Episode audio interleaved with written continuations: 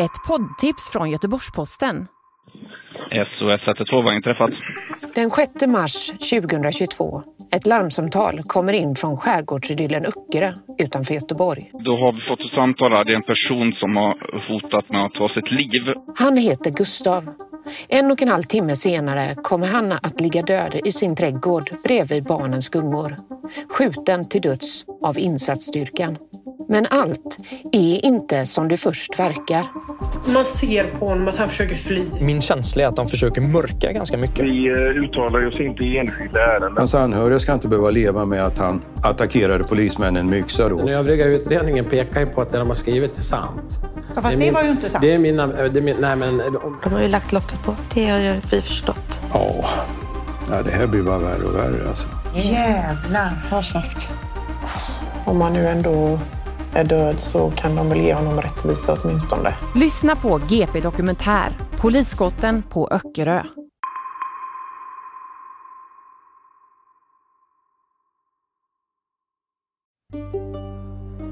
Stockholm 2017. En ung kvinna går genom korridorerna på Röda Korsets högskola i Huddinge. Här åker vi hiss. Jajamän. Rammelhissen. Då sa vi då i, i huvudentrén. Sa hej då och kramades och vanligt positivt. Vi ses snart. Hon har hela livet framför sig när hon sätter sig på pendeln hem. När hon går förbi lekplatsen på gården och upp i lägenheten. Hon vet inte att det är för sista gången.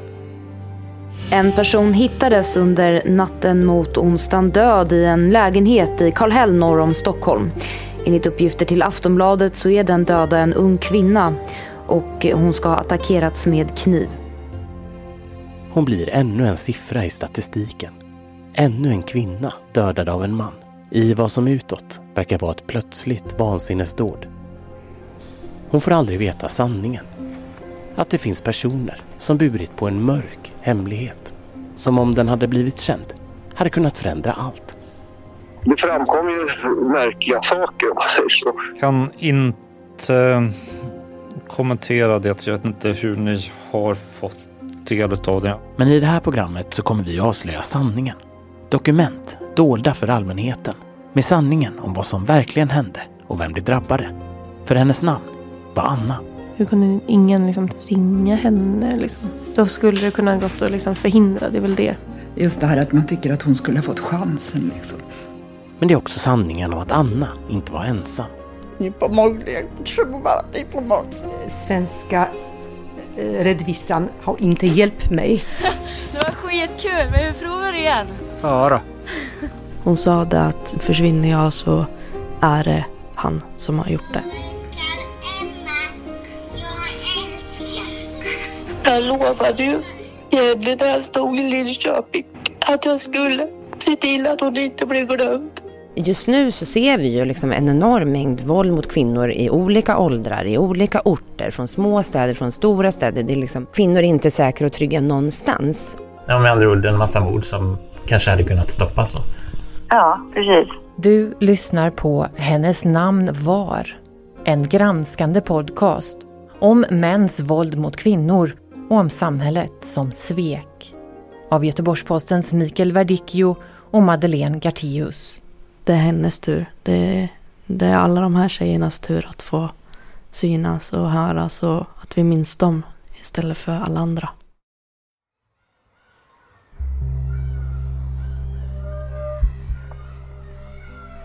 Det här är hennes namn var.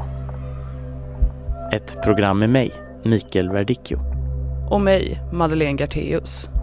Där vi granskar ett av samhällets största problem. Mäns våld mot kvinnor. Våldet som drabbar var tredje svensk kvinna.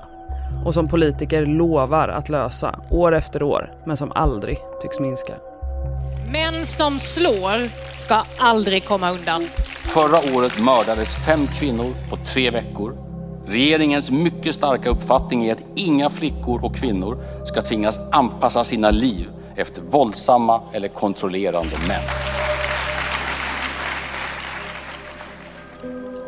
Jag och Madde har varit reportrar i snart tio år. är nu på plats och arbetar med Har granskat allt från sekter och extremister till sexbrottslingar och korrupta politiker. Ett jobb som kan pågå dygnet runt, även där hemma. Brorsans tjej hade väl också varit lite utsatt va? Det man skulle kunna göra också är att begära ut flaskan. Skulle man kunna göra. Nej men Alfred. Han rätt in i dörren. Fan, nej, men vi får ta det en annan gång. Men... Ja, men vi, vi hörs imorgon bitti. Vi ses imorgon. Ses imorgon. Men arbetet med den här granskningen, den börjar år 2022.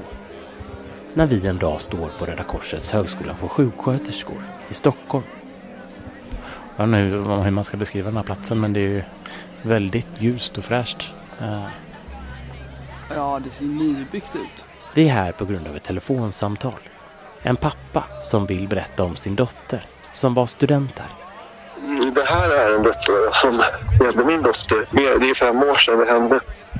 Liksom, ja, det framkom ju, som jag upplever det, märkliga saker om man säger så.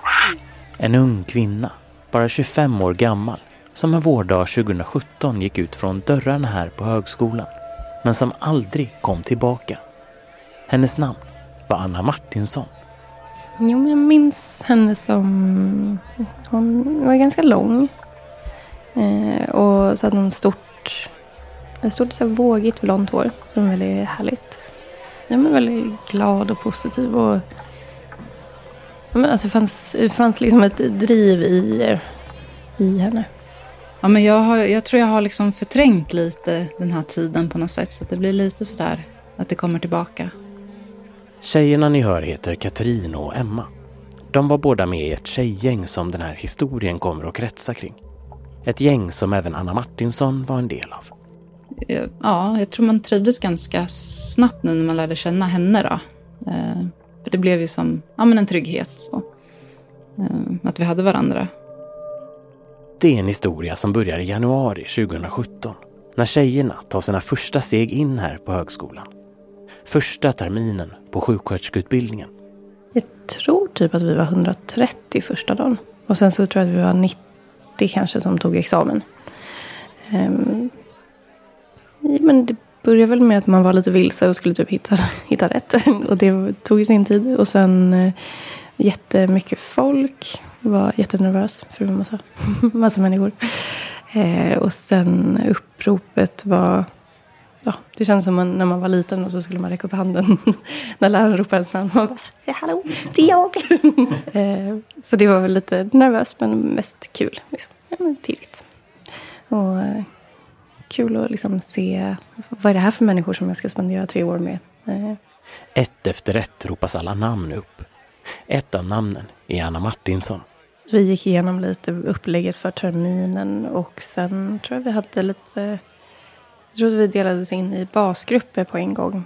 Typ så här, det här är de ni ska skriva första uppgiften med. Så då blev man liksom ihopklumpad med ett litet gäng. Eh, och eh, då var jag och Anna i samma, samma grupp. Och så var vi liksom kanske fem, sex till. Så det var ju lite en trygghet att få, få en liten klick och hänga lite med dem. Och allt var lite trevande men eh, alla var ju bara jättesnälla och trevliga. Jag vet inte riktigt vad det var som fick oss att att klicka så bra. Men jag tror att för att vi var ganska lika just att vi brann för det här jättemycket. Och Anna var ju så himla himla stolt över att liksom få börja läsa till sjuksköterska. Eh, och hon var ju verkligen en, en tjej som jag såg upp till. För att hon var så himla ambitiös. Eh, och ja. Tyckte om henne väldigt mycket från, från första början.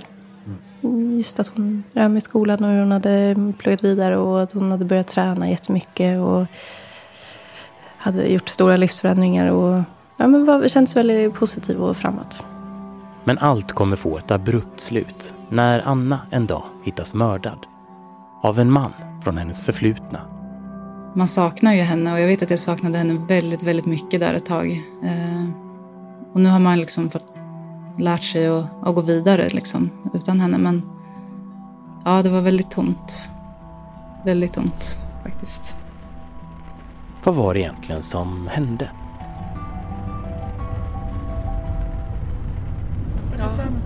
Ja, 45 ja. Sommaren 2022 sitter jag och Madde i en bil.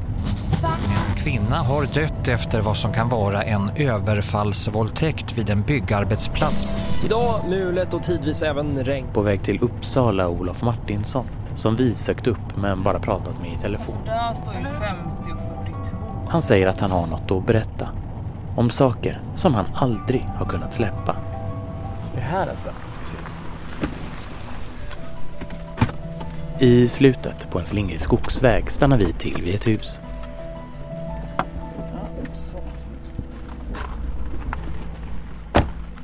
Möter Olof Martinsson och hans fru Helene. Hej!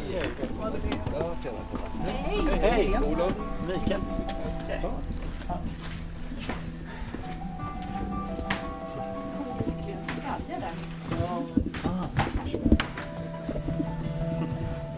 Ja, men det går, det går ju bra att hänga upp där.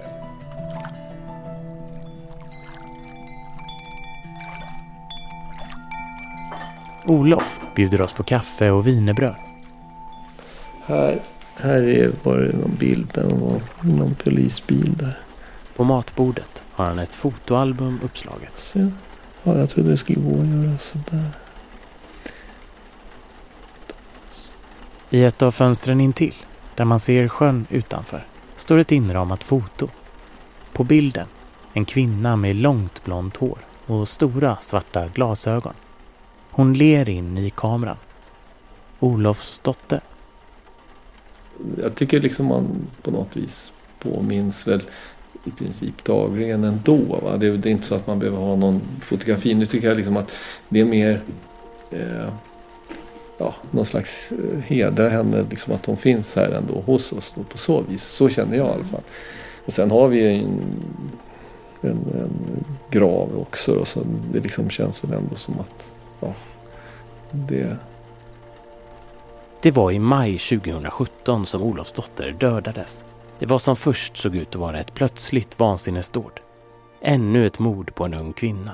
Okänd för allmänheten. En siffra i statistiken. En person hittades under natten mot onsdagen död i en lägenhet i Kallhäll norr om Stockholm. Enligt uppgifter till Aftonbladet så är den döda en ung kvinna och hon ska ha attackerats med kniv. Det polisen säger om det här är att det finns tecken på yttre våld och därför så har man inlett en förundersökning som gäller mord. Det ska också finnas en misstänkt gärningsman i utredningen och polisen har gripit den här personen. Det skrivs till en början om Anna i framförallt Aftonbladet. En tidning som under lång tid fört statistik över mördade kvinnor i Sverige. Det har gått fem år nu. Fallet har börjat falla i glömska. Men än idag finns märkliga omständigheter kopplade till fallet som Olof säger att han aldrig fått ett ordentligt svar på. Det kan ju finnas en misstanke om att det har begåtts något slags fel och att det är så pass mycket är liksom helt uppenbart. Det var inte så dag ett att jag fick reda på det. Olof berättar att han i efterhand fått veta att någon kände till mördarens planer om att döda Anna utan att göra något. Säger att det är en detalj som han aldrig kunnat släppa. Men för att vi ska förstå hela den här historien så vill han berätta allt från början. Han vill att vi ska veta vem hans dotter var. Att hon var mer än ett mordoffer och det som en man utsatte henne för. Hennes namn var Anna.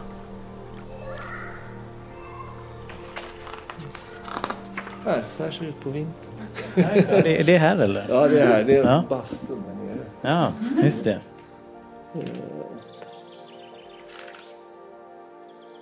Anna Martinsson föds den 17 oktober 1991. När jag hade semester så, så var man ju här och, och sen så var jag hos sin mamma också en viss period. Men annars så, ja, vi hade ju lägenheten inne i stan också men man passade på att vara här ute då. Det är här på familjens landställe som hon tar sina första steg. Den där klippan där som vi har, det var liksom populärt att, att hålla på och bada och hoppa ifrån den då.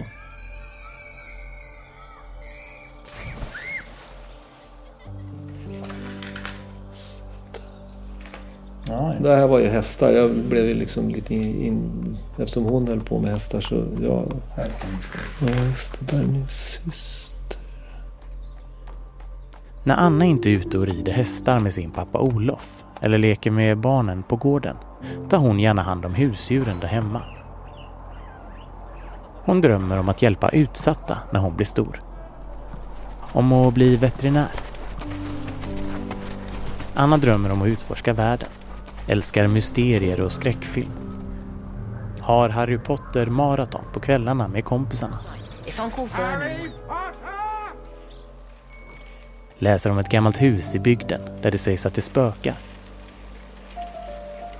Och sen tänker jag på, tänk, kommer du ihåg när de åkte till Stockholm och piercade sig? Du visste om det där? Eller? Nej, jag fick veta det när det var faktum. Att, för de hade ju åkt iväg till Stockholm, de där två tjejerna, och piercat sig och de hade, ingen hade fyllt 18. Och... Um, Ska någon namnteckning? Mormannen.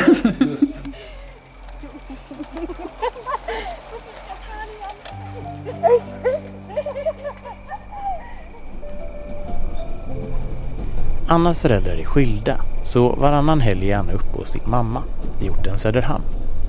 Här har hon också många kompisar. Det var nog viktigt för henne. Vänner som blir extra viktiga efter skolavslutningen i nian. Sen eh, när hon blev liksom större och styrde sin tid själv lite mer kanske då, då, då åkte hon väl upp ja, när det var en, typ några kompisar hon skulle träffa och sådär. Men Anna säger till sin pappa att hon är nyfiken på något nytt.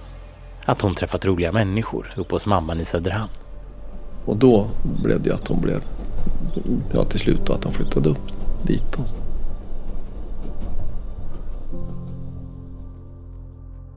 Vill du veta mer om Anna och vem hon var? Gå in på gp.se hennes namn var. Tio år senare promenerar ett gäng nyblivna sjuksköterskestudenter in på Röda Korsets högskola i Huddinge. En av dem är Katrin. Eh, vi var i skolan. Skolan har som en egen liten eh, här, lokal som känns som en liten fritidsgård. Typ. Men eh, eh, ja, så det var långbord och så var vi men ganska många, vi var säkert 40-50 stycken. Eh, och så var det skolans eh, kår, eh, alltså studentkåren som hade anordnat allt. Eftersom man inte kände någon så hamnade man ju lite bredvid typ den man hade hälsat på för fem minuter innan. liksom, så här, ja men okej, då sitter jag här bredvid dig. Ehm, En i klassen sticker ut. Det är Anna Martinsson. och då kommer jag ihåg att hon hade en vä- väldigt fin, tight, liksom, röd klänning. Och det kändes som att hon var så himla... Hon kände, trivdes väldigt bra i... Och det kändes som att hon kände sig snygg och fin liksom. Men hon kändes verkligen så himla glad och peppig. Liksom. Hon var väldigt framåt och... Ja, märkte så att hon var på väg in i eh, en, en, en ny fas i livet liksom. Att, eh, så det var väldigt kul. Så jag tror att hon var kvar där ett tag.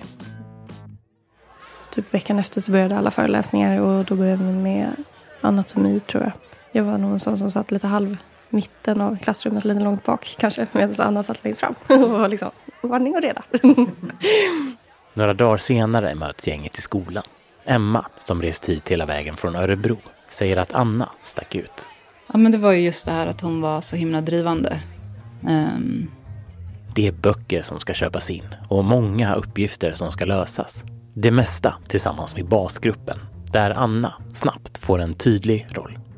Jag tror det var när vi satt hela gruppen och jag och Anna var väl de drivande i gruppen och verkligen ja, men försökte få till det här och styrde upp hur det skulle vara. För det var ju mycket grupparbeten och det är ju lite svårt när man är sju personer. Men vi var väl, ja men, sa väl lite till de andra hur de skulle göra liksom. Vi klickade liksom bara. Jag eh, jag sa ganska snabbt i den här basgruppen, typ det var så här, jag är sämst på att stava och jag, jag har jättemycket dyslexi. Men jag kommer, jag kommer göra mitt bästa, men jag jag är inte bra på det. Och då så var det var också fint för Anna var ju jättestrukturerad och noggrann och hon skrev ju anteckningar som eh, flera i klassen eh, tog del av. Så hon skickade dem till mig också och de var jätte, jätte, jättebra. Det var verkligen så här, världens sammanfattning av en hel bok på väldigt, väldigt pedagogiskt sätt. Så det var ju väldigt bra. Du var glad att du hamnade i hennes grupp? Gud ja, det är verkligen.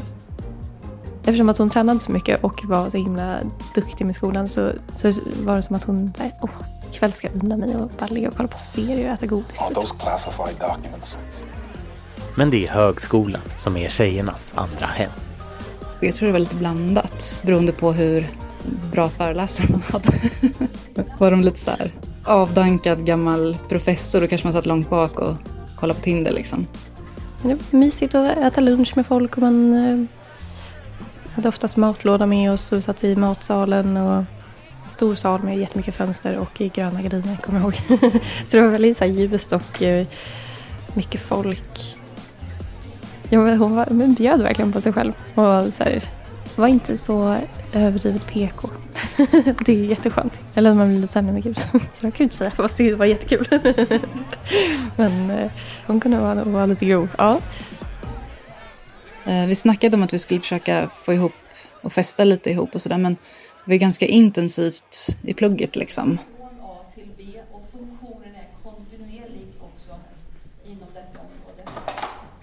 En dag öppnas dörren till en av lektionssalarna. In kommer en man och sätter sig bredvid Anna. Det var ju märkligt. Han bara dök upp liksom. Ja, alltså jag antar att de, de hade pratat om det, men, men ja, att han kom dit. Eller typ att han kom åt lunch eller ja, nej men ja. Lite skumt sådär. En man från Annas förflutna som hon kanske helst av allt skulle vilja glömma. Vad var det egentligen som hände Anna? Det var ju i den vevan när hon hade flyttat upp till Söderhamn. Och eh, började jobba liksom och sådär. Då, då började hon förstå vad livet liksom egentligen gick ut på. I min liksom, syn på det hela. Från tonåren bor Anna ibland hos pappan i Uppsala och ibland hos mamman i Söderhamn i södra Norrland.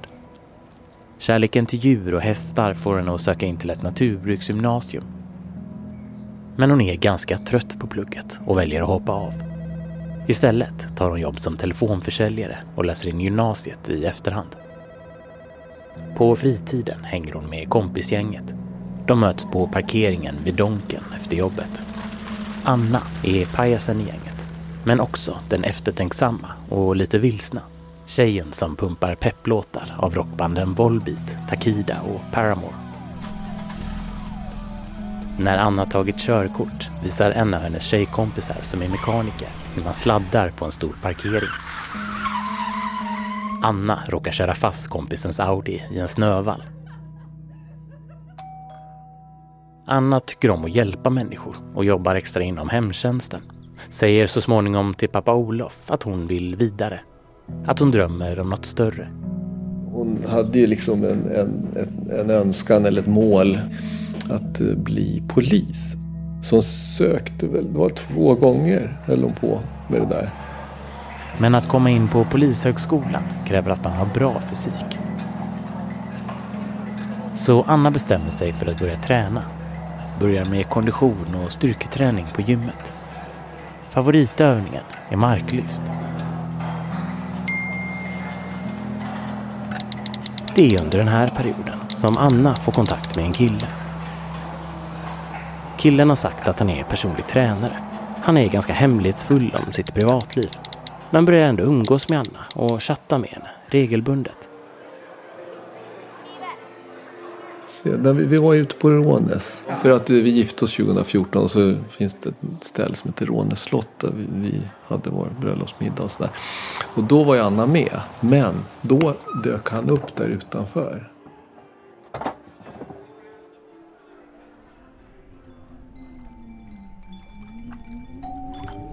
Första gången på riktigt, då var jag här. Då var det liksom ja, offentligt. Liksom. Då, det var väl efter den här prövotiden om man så säger då. Och, och så, då kommer jag ihåg att han hade någon flaska vin med sig och sådär. Så, att, eh, ja, så ja, det kommer jag ihåg. Hur, och då ville han ju liksom vara väldigt, eh, ja, sådär. Artig, ja precis. Mm. Olof säger att han får ett gott intryck. Den nya pojkvännen talar gott om Anna. Säger allt som en svärförälder vill höra. Men liksom när man har på något vis haft kontakt med honom en liten stund så, så märker man det märkte jag i alla fall, eller att han var ju oerhört intensiv liksom hela tiden. Men samtidigt så tycker jag också att han var lite sådär undfallande. Ja, ja. Um, Jo, men det var liksom både och va? Eh, på något sätt. Att han kunde vara... Ja, det är en lite svår... Osäker kanske? Ja, jag- kan vara något sånt. Mm.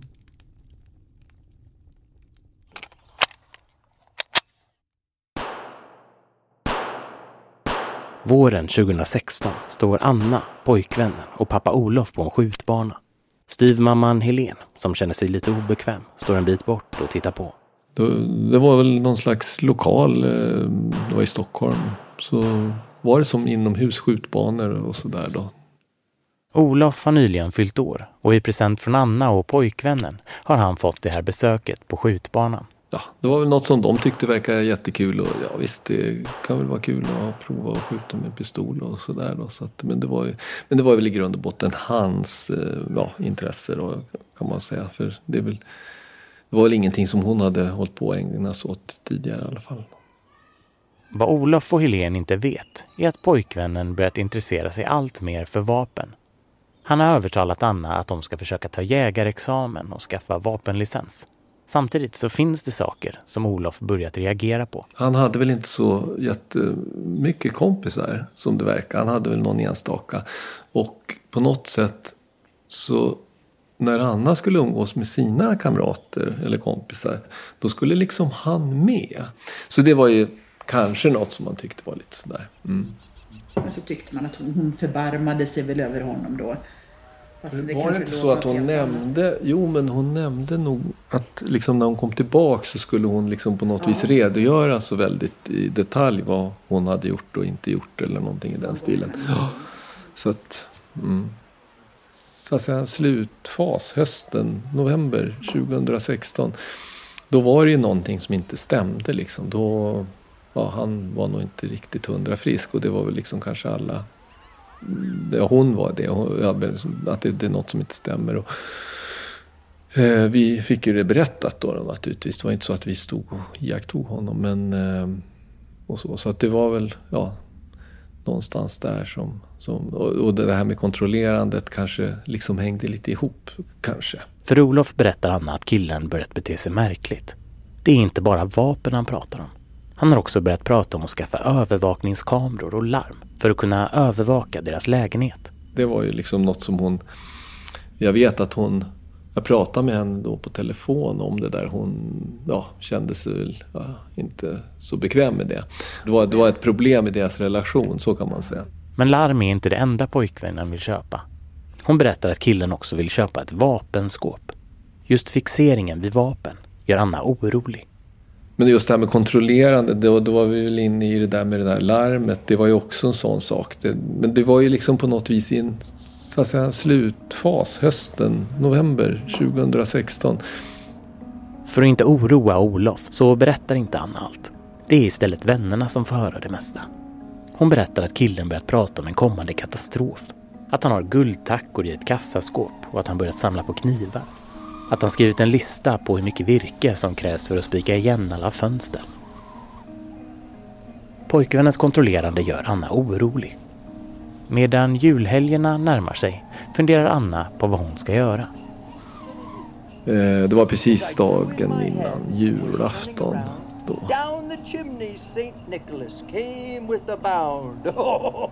På något vis blev ju han sjuk när han befann sig på sin arbetsplats och blev ja, Eh, körde med ambulans till, om det var Danderyds eh, sjukhus och akutmottagning för psykiatrin där. Då blev ju min dotter upprörd över det och, och skärrad och, och orolig och så vidare. Men eh, hon, hon liksom kände väl någon slags panik i det där och eh, ville väl dra sig ur förhållandet och det kan väl ha sin grund i också att det, had, han hade väl haft ett eh, kanske märkligt beteende på sista tiden då. Någon slags maniskt beteende att hon var uppe på nätter och sov lite och hade lite speciella idéer och så vidare. Det är julafton 2016 och Anna har nyss fått veta att hennes kille körts med ambulans till psykiatrin. Anna faller ihop på golvet och gråter. Säger att killen har betett sig konstigt i flera månader.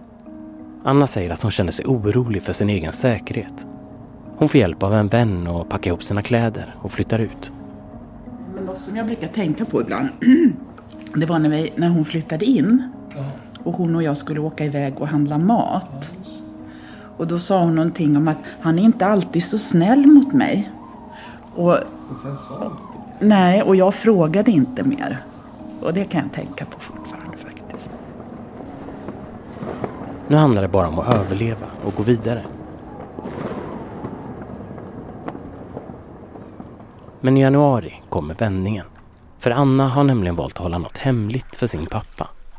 Ett kuvert från Röda Korsets högskola i Huddinge. Alltså hon hade ju berättat just det här med Ja, det här med polis och sådär va. Det var väl liksom det som var fokus. Men sen, sen fanns ju det här med sjuksköterska också med. Mm. Som ett, ett alternativ. Men hon berättade inte att hon hade sökt.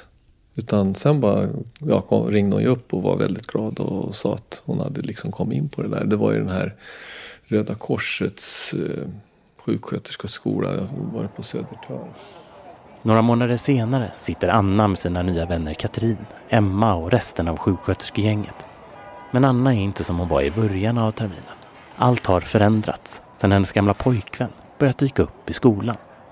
Ja, jag vet inte om det var så här, nej men vi, ska vi gå och ta en fika? Och så bara, ja nej men eh, vi ska hem och träna typ. Eller han vill ses eller vi, vi ska umgås. Eller, eller ibland när vi faktiskt gjorde någonting efter jobbet så var det så här, men gud ska vi inte gå och ta en öl typ? Och så bara, ja nej, mm, nej men vi ska ju träna imorgon eller jag ska göra det här. Eller ja, jag antar att han hörde av sig mycket. Ja men jag var på en bar med några kompisar och hade väl bara sagt att så här, ja, vi tänkte ta en öl, kom förbi om ni, om ni, är, om ni är i stan eller så. Eh, och då så kom de lite senare. Det var också som att de höll sig lite för sig själva. Och sen så gick de igen. Var Anna annorlunda liksom, när han var med? Alltså något som du tänkte på? Det känns som att hon försökte vara, sam, alltså vara sig själv. Men att hon var lite, liksom, alltså inte kuvad skulle jag inte säga, men, eh, men lite tillbakahållen. Hon döljde det lite för att hon visste väl att vi eh, tyckte att han var ganska konstig. Det är ibland när de är ensamma som Anna berättar saker i förtroende till Emma. Så jag, jag sa det till henne, jag, jag tycker inte att du ska träffa honom. Det här är inte normala grejer som han gör. Och då så säger hon, ja, men jag har ju känt honom i fyra år, han skulle aldrig eh, göra någonting mot mig.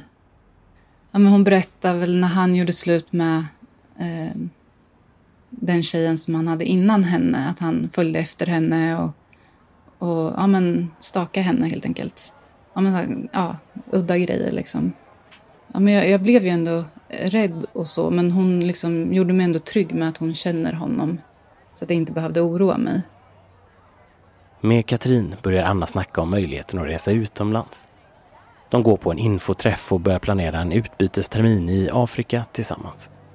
Katrin märker att Anna vill vidare. Hon kände sig låst och eh, att det var men att det krävde mycket energi för henne och att hon var liksom, på en annan plats i livet och att hon ville men, eh, gå vidare och fortsätta. Och, och det tyckte jag bara var jättebra och var liksom stöttande till att så här, det är klart du ska göra det och så, det är jättefint att du bryr dig och försöker finnas där för honom nu när han mår eh, psykiskt dåligt. Och, eh, men det är inte ditt, liksom, det är inte ditt ansvar, du får, du får gå vidare om du vill. Liksom.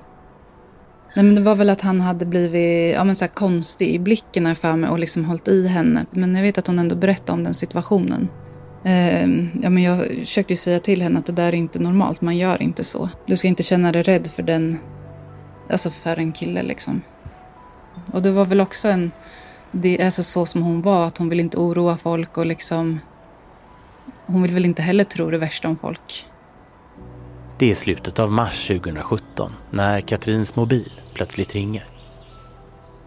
Jag minns att jag var ute och promenerade med en kompis och så ringde hon och så pratade vi om att hon precis hade gjort slut med honom, att hon skulle flytta. Hon var, hade bestämt sig och hon kände sen så här, ja men det här kommer bli bra. Jag, jag har tänkt på det här länge. Jag, jag, har, jag mår liksom inte bra i den här relationen och jag vill gå vidare.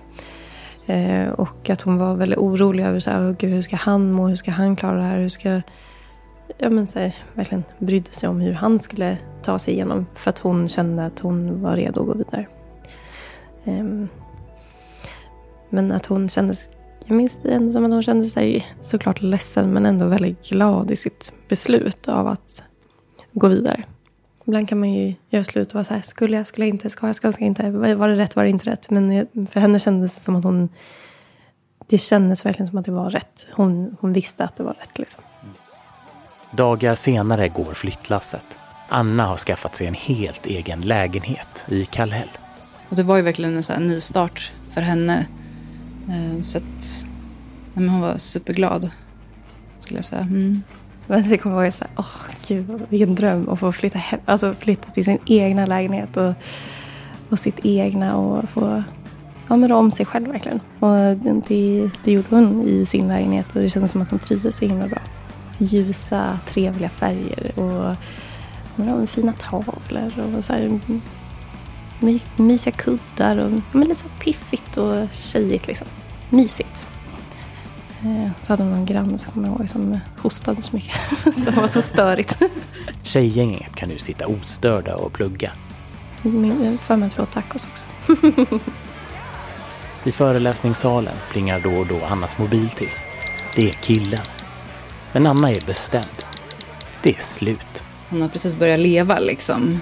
Eh, nybliven singel, tränar på gym eh, satt med Tinder och, och kolla den här killen och skicka bilder till mig. Ja, han var snygg. Jag bara, han var snygg. Så. Vi satt väl kvar lite sådär i skolan, men jag hade ganska långt till skolan så jag behövde ju åka hem ofta så. Men eh, Anna var ju ja, men så himla snäll. Hon bara, men du kan komma och sova hos mig när du vill. Eh, och så, där. så jag sov ju över hos henne en gång i Kallhäll och eh, då var det liksom plugg, godis, killar, ja, typ. Om vi båda var ju så här, nej vi ska inte äta godis, det, liksom, det måste vi sluta med. Ja, så slängde vi allt godis som var kvar dagen efter och sen så när jag kom hem så kanske jag skickade en snabb till henne bara oj jag råkade visst köpa nytt godis och så kanske hon skickade tillbaka, ja jag med. Och så sa det nej men nu det här var sista gången, nu, ja. Så där höll det ju på hela tiden. De kommande veckorna varvas plugg hemma i Annas soffa med extrajobb och styrkepassen på gymmet. Ändå är det något som inte stämmer. Anna berättar att hon inte kan skaka sig av känslan att hon är övervakad. Att det känns som att någon står och tittar på henne när hon egentligen är helt ensam. En dag ringer Anna upp och har panik. Hennes ex-killes bil står då parkerad precis utanför hennes fönster. Allt blir dock lite lugnare när hon i april 2017 får höra att killen nu återigen vårdas inom psykiatrin. Den här gången på en låst avdelning på Danderyds sjukhus det är både tentor och inlämningsuppgifter på gång. Men Emma ser att Anna gör sitt bästa för att fokusera, trots allt jobbigt som varit. Hon försökte ju ändå att skriva upp mycket och anteckna och sådär. Um, så ja. Alltså jag tror mest vi längtade till vi var liksom färdiga sjuksköterskor och fick den här fina broschen från skolan och... När dagen är slut vinkar Anna hej då till sina vänner innan hon hoppar på pendeln hem mot Kallel. De kommande dagarna har hon och vännerna bara kontakt via telefon. Hon hade varit sjuk typ. Hon var hemma och var sjuk. För vi skulle ha setts tror jag och sen så var det så här, nej jag är sjuk så ställde hon in. Och sen så var det väl något så här, ja, vi skulle höras om någonting eller så skulle vi ses. Det är den 3 maj 2017. Nej, men jag, jag minns det som att vi, vi pratade och att jag hade smsat henne. Hon hade öppnat eller i Messenger. Så jag såg att hon hade läst meddelandet men inte svarat. Och sen eh, så gick det någon, jag vet inte om vi skulle träffas på måndagen där. Eller så försökte vi få tag i henne och sen så hade hon inte svarat. Och sen så var det någon, någon som hade skickat så här, gud det här eh, är på tidnings, eh, jag tror typ att det var Aftonbladet. Så, ja, ung kvinna blivit mördad, bla bla bla. I i Stockholms, eller så här, någonstans i Stockholm. Och sen så skickade hon den artikeln och så bara, men gud det ser verkligen ut som att det är hemma hos Anna. Och så bara, det är en ung kvinna. Och så bara, det här känns... Så då började det så här, oh, någonting, någonting är fel. En person hittades under natten mot onsdagen död i en lägenhet i Kallhäll norr om Stockholm. Enligt uppgifter till Aftonbladet så är den döda en ung kvinna och hon ska ha attackerats med kniv. Det är inte likt henne att inte svara. För hon brukar ju alltid svara i telefon. Eh, så jag vet inte, jag fick en sån här dålig magkänsla. I lägenheten när polisen kom fram så befann det sig ytterligare en person och det är den person som nu har gripits och är misstänkt för brottet. Det var ju på förmiddagen vet jag eh, när jag satt och pluggade och sen tror jag fick beskedet på eftermiddagen. Så då gick man ju hela dagen och var jätteorolig och försökte ringa och ringa och ringa. Um, så det kändes nästan som att det var, jag vet inte, typ väntat på något sätt att det var hon sen man fick det bekräftat liksom. Polisen hade väl varit i kontakt med eh, hennes mamma och sen så ringer hon till mig och berättar att eh, ja, Anna är död. Och då tänkte jag att nu har hon blivit lite... Då eh, säger hon att nej men du kan ringa det här telefonnumret. Då börjar man förstå att det här, det kanske inte är bara knas utan det kanske finns någonting i det här. Och sedan så sa han vi kommer till din arbetsplats. Ja, om det var nu inom en timme eller något sånt. Och sen så, ja, så fick jag ju möta upp dem då och så hade vi det här samtalet. Eh, så jag var hemma hos min mamma. Och för jag hade berättat att så här, gud, det här är någonting som känns, det känns fel. Liksom. Det är inte...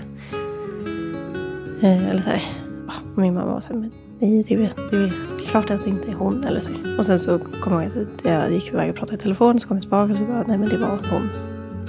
Men det var ju en stor chock för hela skolan när det hände. Och, eh, lärarna samlade ju till eh, samlade in alla liksom, studenter och informerade och eh, sa liksom, att vi finns här. och så, så vi fick ganska bra stöd ifrån skolan. Tycker jag. Eh, sen vet jag att jag kanske inte är världens bästa och kanske generellt män är mindre duktiga på att visa ja, så här känslor och sånt. Och vad jag tyckte om henne, om jag älskar henne och sådana grejer. Och det gör jag ju så. Men det är liksom Men det är... Eh, man ska väl passa på medan möjligheten finns. Man vet ju inte när den inte finns. Just, just det här att man tycker att hon skulle ha fått chansen liksom.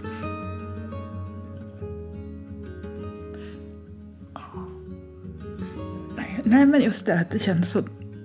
Att hon skulle liksom inte få chansen. Och så den här jävla idioten, om jag får säga.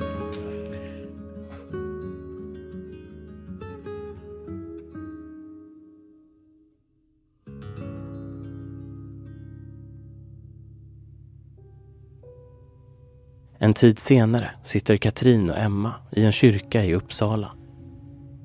Det var en väldigt, väldigt fin begravning i alla fall. Och det var, jag är glad att jag fick vara där. Det var väldigt fint. Men också så otroligt imponerad av hennes pappa. Längst fram sitter Olof. Framför sin dotters kista. Att han ens kunde ja, stå upp var imponerande. Liksom. Och det, det höll verkligen samman hela hela samlingen. Liksom, att han höll ihop det. Det var en väldigt fin begravning men väldigt mycket känslor såklart.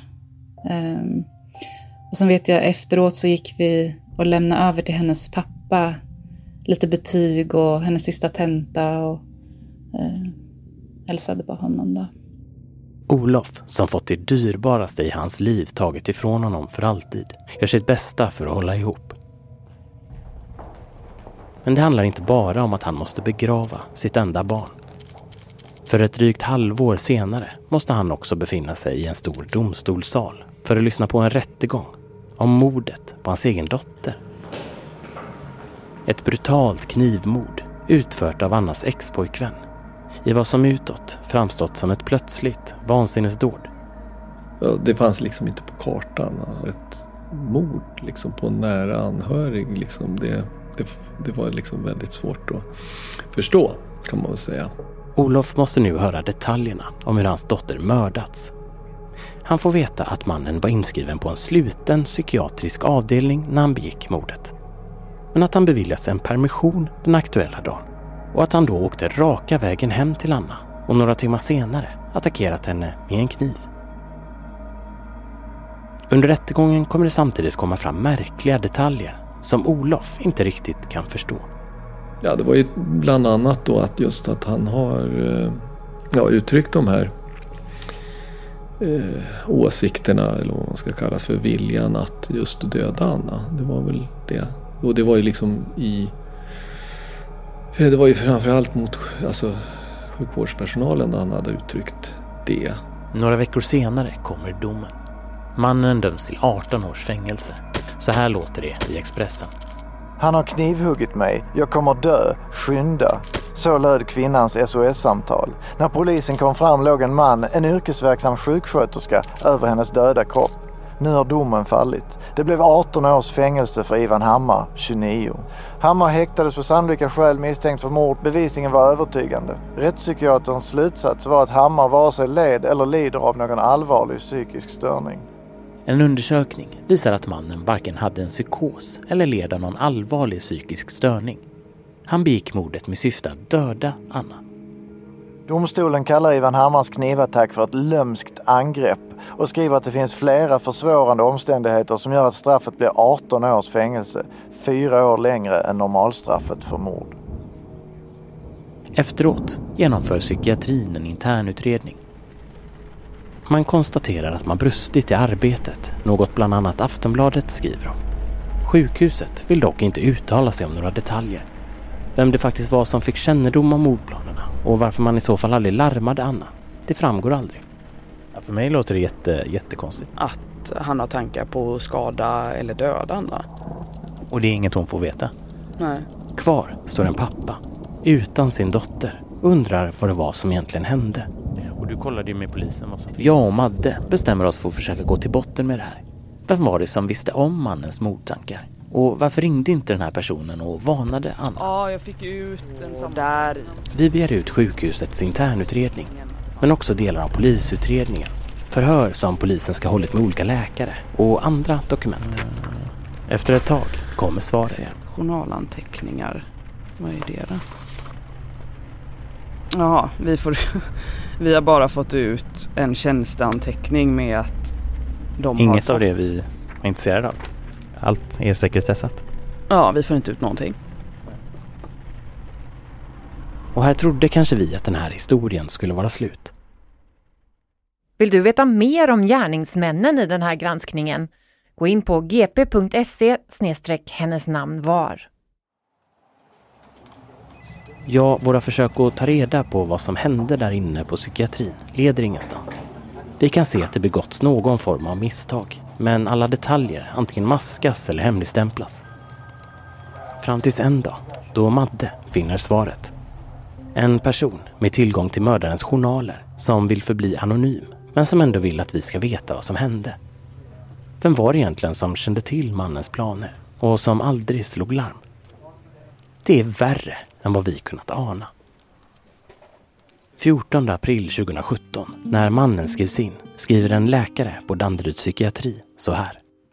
Vill döda sin ex-flickvän. För cirka en månad sedan gjorde flickvännen slut. Inget psykotiskt. Tidigare dömd för våldsbrott. Det bedöms förhöjd våldsrisk gentemot ex-flickvännen. 16 april skriver nästa läkare. Är tidigare dömd för våldsbrott samt uttryckt tankar på att skada ex-flickvän. 17 april. Råder röd tråd i samtalet, talar klart och tydligt om sina tankar och planer. Talar om sin flickvän och hans frustration som han kände mot henne när hon gjorde slut. 18 april. Patienten kopplar sitt dåliga mående till uppbrottet med flickvännen. Är tidigare dömd för våldsbrott samt uttryckt tankar på att skada ex-flickvännen. 19 april. Patienten är uppriven under kvällen efter telefonsamtal med ex-flickvän. 26 april. Önskar full frigång. Full frigång beviljas. 27 april. Överläkaren frågar om den knivsamling han hade hemma vid förra inneliggande vårdperiod. Patienten berättar att han gjort sig av med den. Förnekar trovärdigt aktuella planer på att skada flickvännen. Minst tre läkare och en sjuksköterska har kännedom om mannens planer. Men det är ingen som ringer Anna. 2 maj klockan 14.08 beviljas mannen permission, helt utan övervakning. Man ger två tabletter lugnande i hans hand och låser upp säkerhetsdörren. Klockan 14.12 laddar mannen sitt tunnelbanekort. Klockan 14.13 går han igenom spärren på närmaste tunnelbanestation. Klockan 15.11, en knapp timme senare, hoppar han av tåget i Kallhäll där Anna bor. 12 timmar senare rings ett samtal in till SOS. I telefonen hörs en man säga att det skett en olycka. I bakgrunden hörs Anna. Hon säger att hon håller på att dö och vädjar för sitt liv innan samtalet bryts. När SOS ringer tillbaka får de inget svar. Hej, nu kommer Simon till Hammar. Jag kan tyvärr inte svara just nu, men... Minuter senare, när polisen anländer, är Anna död.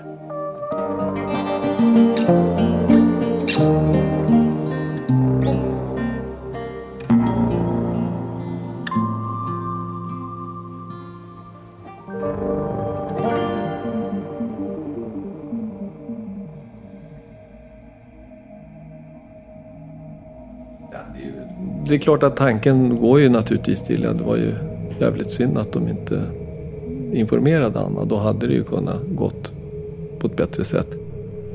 Har, har sjukhuset eller liksom har någon, eh, då har de hört av sig till dig? Nej, nej, nej, inte det minsta.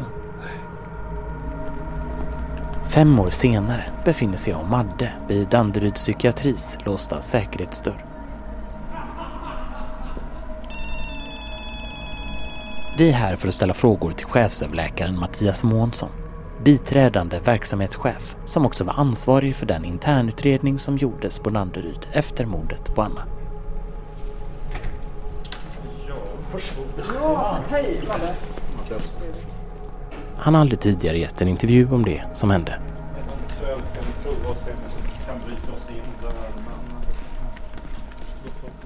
Det är förstås en fasansfull händelse som väckte mycket bestörtning. De som hade varit involverade i vården undrade förstås vad det var de inte hade eh, sett, vad de hade missat, vad de hade kunnat eh, göra. Den överläkare som var ansvarig för just det beslutet, eh, jag tror att det första frigångsbeslutet fattades på jourtid i samband med helgrond och Eh, det är mycket möjligt att den överläkaren inte överhuvudtaget hade fått eller skaffat sig information om eh, så att säga att han hade de här mordtankarna mot eh, sin före detta. Men är inte det en ganska allvarlig brist? Jag menar, här har ni en patient som har uttryckt tankar om att göra det värsta man kan göra, alltså döda någon. Att läkaren inte har den informationen om det är så. Alltså...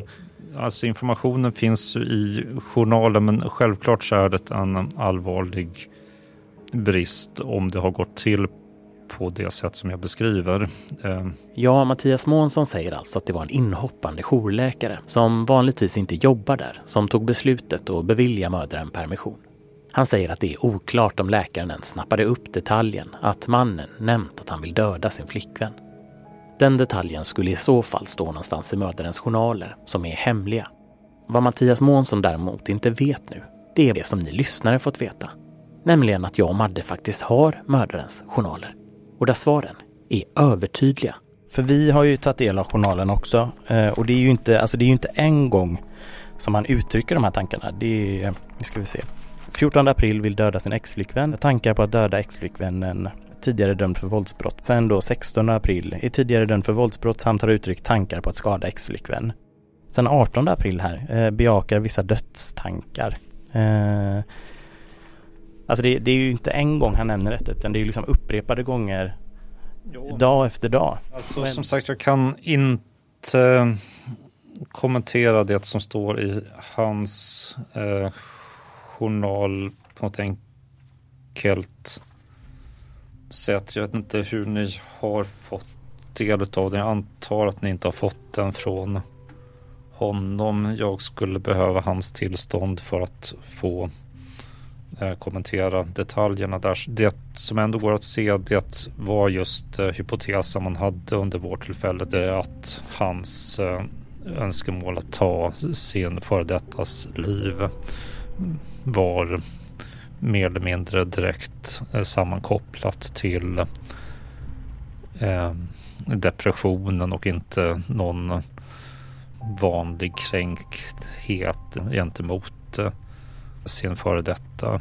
Han berättar ju då alltså för personal, alltså läkare och ja, sjukvårdspersonal eh, om sina planer på att, och tankar att eh, han vill döda sin före detta sambo.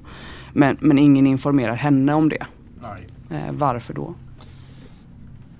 Eh, våra möjligheter att direkt informera henne är med nuvarande lagstiftning, ännu mer med dåtidens lagstiftning, väldigt, väldigt svag. Eh, det skyddas av sekretess om du kommer och har väldigt obehagliga eh, tankar. Enligt Månsson så var det en allvarlig brist att jourläkaren som beviljade den första permissionen inte gjorde en ordentlig bedömning ifall mannen kunde vara farlig. Men läkaren som beviljade den sista permissionen, där mannen åkte och dödade Anna, gjorde inget formellt fel. Samtidigt så anser han inte att psykiatrin gjort något formellt fel när man valde att inte ringa Anna. För mannens tankar om att döda Anna, det var saker han sa medan han vårdades. Och enligt Månsson så är grundtanken att patienter måste kunna säga sina mörkaste tankar utan att behöva vara rädda för att det ska spridas vidare. Skulle vi fått varna henne när patienten söker eh, och uppger den här sortens tankar. Idén är då just att vi är rädda för att eh, ytterligare några gärningsmän skulle i så fall inte ha sökt. Den sammantagna effekten är att eh, några andra istället har räddats. Eh. Alltså, det här, vi, vi pratar ju nu om en, en patient. Men det finns ju faktiskt en, alltså det, den här kvinnan som har drabbats av det här. Alltså hon, hon har ju ett namn, alltså hon, hon hette Anna. Eh, hon gillade att träna. Hon hade börjat studera till sjuksköterska. Hon umgicks med sina klasskompisar. Anna fick ju aldrig veta att hennes expojkvän hade sagt till er att han hade tänkt döda henne. För han har nämnt flera gånger för er personal att han har planerat eh, att döda henne. Han har nämnt sin knivsamling för personalen. Ni släpper ut honom och han åker raka vägen hem till henne och sen Alltså Anna har mellan 80 och 120 stycken knivskador på kroppen när polisen kommer dit. Ja, alltså det är fullständigt vedervärdigt. Eh, det är ett hemskt brott. Eh, Finns det någonting som du skulle vilja säga till Annas anhöriga? Jag vet inte om det finns någonting de skulle vilja höra. Det är ett fasansfullt brott. Jag tycker förstås att de bör rikta sin ilska mot gärningsmannen. Jag tror han var väl medveten om vad han gjorde och eh, till det som finns uttryckt i domen till att han inte begick detta under påverkan av en allvarlig psykisk störning kan ja, just ha uppfattningen att han använt sig av vården lite grann som en spelplan för det han ändå planerat att eh, göra. Att han lurade er? Alltså läser man domen så är det ju lätt att få den uppfattningen. Men eh, det är klart att jag är besviken på att vi inte tagit hans eh, mordtankar på det allvar som de borde ha. Verkligen att inte någon ska behöva drabbas av det som drabbat Anna och hennes anhöriga. Hur kunde ingen liksom tänka någonting eller ringa henne? Liksom? Eller, ja. Då skulle det kunna gått att liksom förhindra. Det är väl det man känner att det hade. Ja, hur man kan ge en sån människa permission, det är ju helt sjukt. Jag kan inte säga säkert att det hade blivit på ett annat vis. Men då är det ändå Anna som hade gjort sitt val. Jag kan ju bara konstatera att reglerna är uppenbart felaktiga det är liksom, jag, jag kan inte se att det är viktigare att någons personliga integritet eh, som patient är viktigare än att, eh, att andra människor får leva.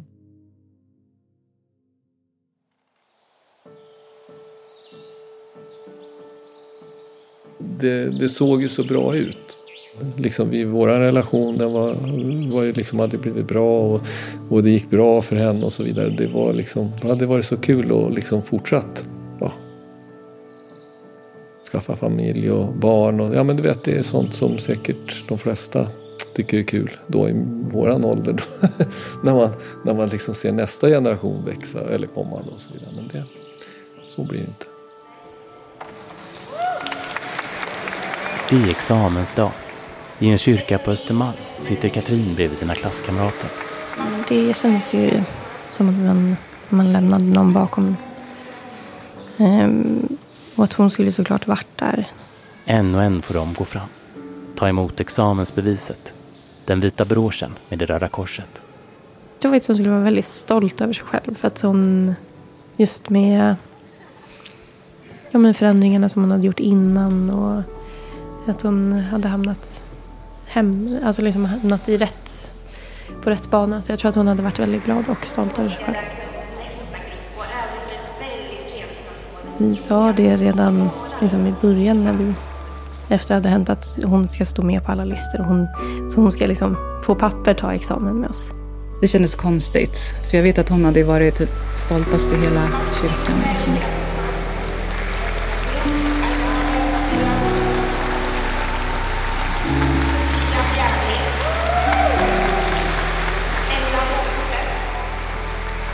Så också vilken skillnad hon hade kunnat göra i människors liv genom att få vara den, den sjuksköterskan som hon skulle bli. Eller den, eh, och alla människor hon skulle få hjälpa och vilken bra kollega hon skulle bli.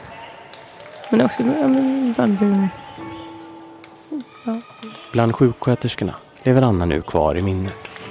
De väljer att minnas henne för den hon var och inte bara för det hon utsattes för. Jag var verkligen en så himla fin och glad och positiv person som brydde sig om andra. En sån person som ger energi, som lyfter upp andra. Hon var en person som eh, blev liksom bestulen på sin framtid. Eh, och att hon hade rätt att leva och hon hade, så som alla människor har, ett rätt till livet. Och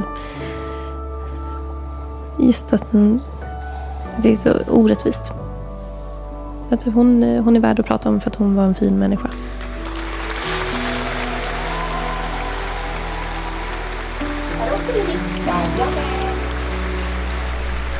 Comelista.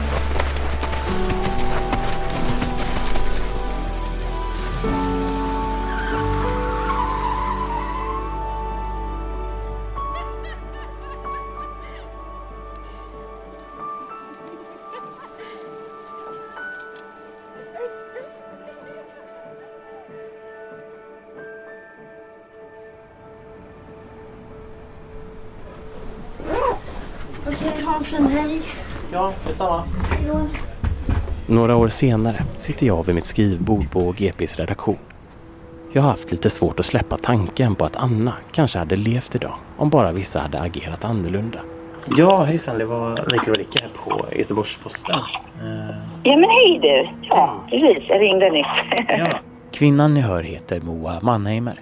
Hon är anställd på Socialstyrelsen och har i flera år jobbat med att gå igenom alla kända fall där kvinnor dödats i en relation. För att se vad samhället hade kunnat göra för att förhindra brotten. Såklart ett syfte eller mål är att ingen ska dödas på det här sättet. Men det finns ju också ett vidare syfte att människor inte ska utsättas för våld överhuvudtaget i nära relation eller nära relation eller så. Såklart.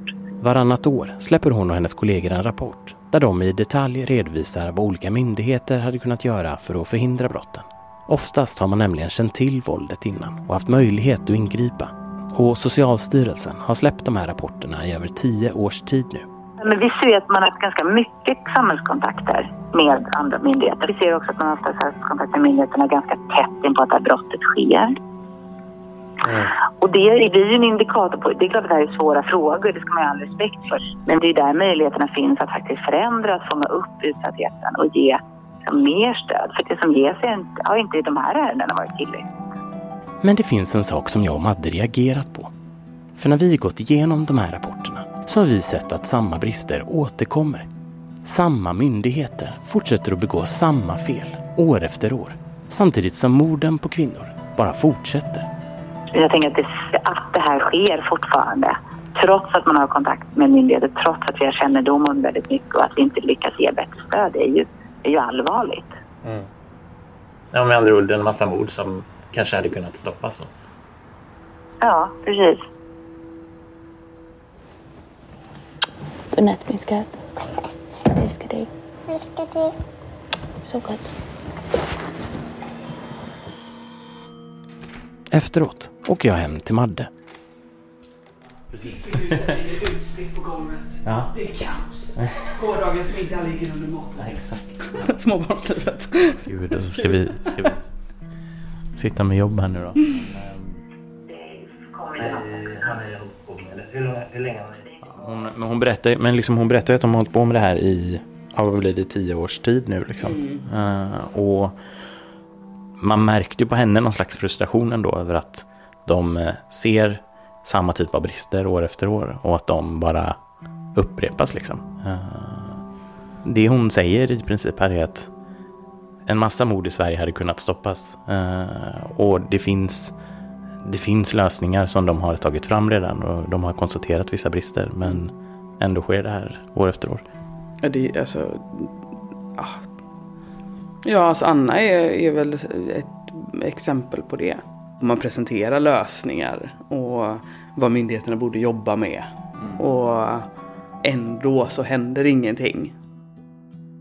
Det är, det är många gånger eh, som jag eh, t- tänker mycket eh, på Annie. Det är fem år sedan nu. Ja, snart. 26 april. Det är kanske är dags att vi berättar en sak för er. Jag och Madde är reportrar. Men för Madde är det här ämnet också något mer. Jag har ju, jag har ju en liten Annie-låda. eh, jag är ju kvar eh, från Annies begravning. Eh, här är jag och vår dotter och hälsar på på Annies plats som vi säger. Så här, och så säger hon att vi tänker på Annie nu. Ja, det är ett foto där ni står, ja, det är på en kyrkogård. Mm, Solna kyrkogård där Annie är begravd. I april 2018 hittades Maddes vän Annie död. Vad som först avskrevs som ett självmord blev istället början på en uppmärksammad mordutredning. Uh, nej, Annie levde ju i en eh, destruktiv relation. ehm, och blev utsatt för både fysiskt och psykiskt våld. Och Annies fall var ju väldigt medialt uppmärksammat eftersom han var en så kallad kändis liksom, i sociala medier. Ja, hon hittas död i badkaret. Är vatten i badkaret. Där finns Dödsfallet väcker många frågor. Är det verkligen ett mord? Och hur kan i så fall en framgångsrik influencer förvandlas till en kallblodig mördare? Nu river Svea hovrätt upp domen och frikänner allt från mordanklagelsen. Man kunde slå fast även i hovrätten att han har varit i lägenheten och troligtvis injicerat Annie eh, med en hög dos tramadol. Eh, Men man kan inte slå fast att han har injicerat henne med en dödlig dos. Men han dömdes ju däremot också för grov kvinnofridskränkning och eh, flera fall av misshandel och ofredande. Och det gick från ett 18-årigt straff till 3,5 år. En rikskänd influencer, uppmärksammad för sina extrema videos där han kör snabba bilar och förnedrar människor. Skönt att filma sig själv igen. Åker på den brorsan. Våldtäkt också. Det är. Som nu flyttat till Spanien och fortsatt är offentlig. Men som den senaste tiden verkar ha fått problem återigen. Eller vad står det här? Ja, han dömdes i tingsrätten för att ha mördat sin tidigare flickvän men friades i hovrätten. Nu har influensen Abbe Blattelito Al-Sadi gripits misstänkt för att försöka hugga ihjäl en man på spanska solkusten. Du har ju liksom varit med på rättegång och sådär som anhörig. Liksom. Har du någonsin tänkt på liksom, att grotta i det här fallet? Något, eller? Så. Tanken har väl slagit en. Liksom så här, men under allt det här som han har gjort mot henne som han ändå är dömd för. Varför lät han henne inte bara vara då? Han injicerar henne i halsen med en, eh, en spruta tramadol och så lämnar han henne ensam med, med dottern. Eh, ja. Och sen går han. Jag hade ju velat veta vad fan som rör sig i huvudet på någon som lämnar en person i det tillståndet tillsammans med ett litet barn ensam i en lägenhet och bara går. För det, det är helt jävla obegripligt. Det är saker Madde aldrig kunnat gå vidare från. Den här orättvisan någonstans man känner och att man vill ge, att jag vill ge henne upprättelse. Mm. Att hon inte bara är kvinnan i badkaret mm. utan att göra henne till mer än det. Man kan ändå inte låta bli att känna sig lite förbannad över att det är så många mer. Annie och Anna är inte ensamma. Runt om i landet kommer jag och Madde hitta fler fall. Fler kvinnor som mött våldet. Fler kvinnor som samhället svikit. Och fler anhöriga som vill berätta vilka kvinnorna var. Polisen letar nu efter 32-åriga Beate Ratzman som försvann natten till lördag i... Vad farligt. Stänger nu, vi måste gå hem. Nej. Jo, det är stängt. Nej. Jo, alla ska gå hem. Jo, de stänger, vi ska åka hem. Men jag vill att där hon befinner sig någonstans att hon vet att jag älskar henne över allt annat.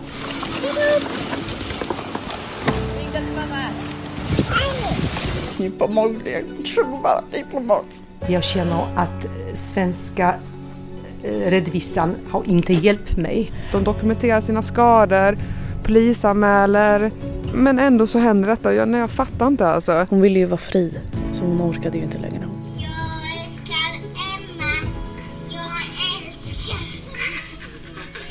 Att de hade ringt då tidigare så kanske vi hade kunnat förhindra det här. Eh, och, och Emma hade varit vid liv. Det här är kvällen innan. Alltså. Hade jag haft den uppgiften i förundersökningen så är det någonting som jag hade åberopat och lagt fram. Du har lyssnat på första avsnittet av Hennes namn var av Mikael Verdicchio och Madeleine Garteus. Har du ett tips till Madde och Mikael Skriv till reportrarna på Instagram eller mejla in till hennes namn var gp.se. Har du själv erfarenhet av relationsvåld eller har du åsikter om programmet? Ring in till vår telefonsvarare och dela med dig av din historia. Numret är 010-810 91 31. Jag har själv levt i ett destruktivt förhållande i många, många år Eh, med stort kontrollbehov och psykiskt våld som jag nu äntligen har tagit mig ur. Hur? Ja, det kan man ju undra men plötsligt fanns styrkan äntligen där. Det betyder väldigt mycket att ni gör det här också. Och att vi pratar om de kvinnorna det handlar om.